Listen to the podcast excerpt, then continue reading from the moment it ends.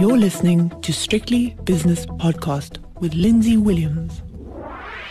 The JSE has opened its doors for another day, so it's time for the opening with myself, Lindsay Williams. Good morning. Nice steady stuff last night in the United States, and that's filtered down to the JSE. More of that in a moment. But let's have a look at the JSE Securities Exchange Stock Exchange News Service announcements on this Tuesday morning. Nampac has come out with a five month update to the end of February. Uh, share price not doing so well on the back of that update, down nearly 3% in early dealings. Thungela, the coal company, has put out uh, an announcement saying there's a warning to shareholders of a purported offer of Thungela Securities. I wonder what that's all about. Maybe someone's sniffing around the company. Share price down one and a quarter percent on the back of that. Brimstone has come out with results. No trade in that share yet. And Barloworld, a voluntary update the share price up around about half a percent after that. Of course, Barloworld has been hit by the Russia story because of operations in Siberia. Let's have a look at the spot prices now.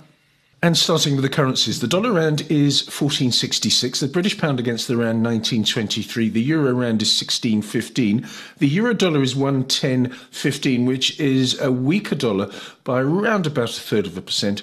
And last night in the United States, it was it was a good session. Uh, there were differing performances, but in the green across the board.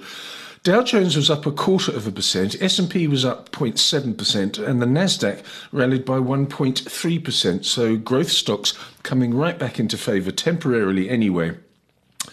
This morning in the Far East, Tokyo is 1.1% to the good, Shanghai down a third, Hang Seng has rallied a percent, and the all share in Sydney up three quarters of a percent. The gold price has fallen. Yes, it's, fallen in a bit of a heap actually. In 24 hours, it's down $34 an ounce to 19.20. It was looking a little bit more promising yesterday, but that didn't last long. Platinum is down $27 an ounce to 984 and palladium is up 24 after a torrid couple of days, 2276. The oil price had a really rotten session yesterday. Uh, was down almost 10% at one stage. It's now regained its composure. It was down again this morning, but has now gone into the green. Only very slightly, but in the green it is. Brent crude oil is $112.70, and that's up 0.2%. West Texas Intermediate is just a cent higher at exactly $106 per barrel. The US 10 year Treasury bond yield is back over 250 just by a whisker, 2.501% for that one. The South African 10 year bond yield that's 9.65%, which is barely changed on the day. Bitcoin, which has been on a charge, is still charging. It's up another percent today to 47,492. S&P 500 futures are indicating another good start for Wall Street later on. Of course, that can change, but at the moment, it's up a third of a percent, or they are, at 4,583. Let's go now to the JSE and see which shares are moving after around about a half an hour of trading. On the upside, I've got Alphamin up 4.44%, Italtile up 3.8.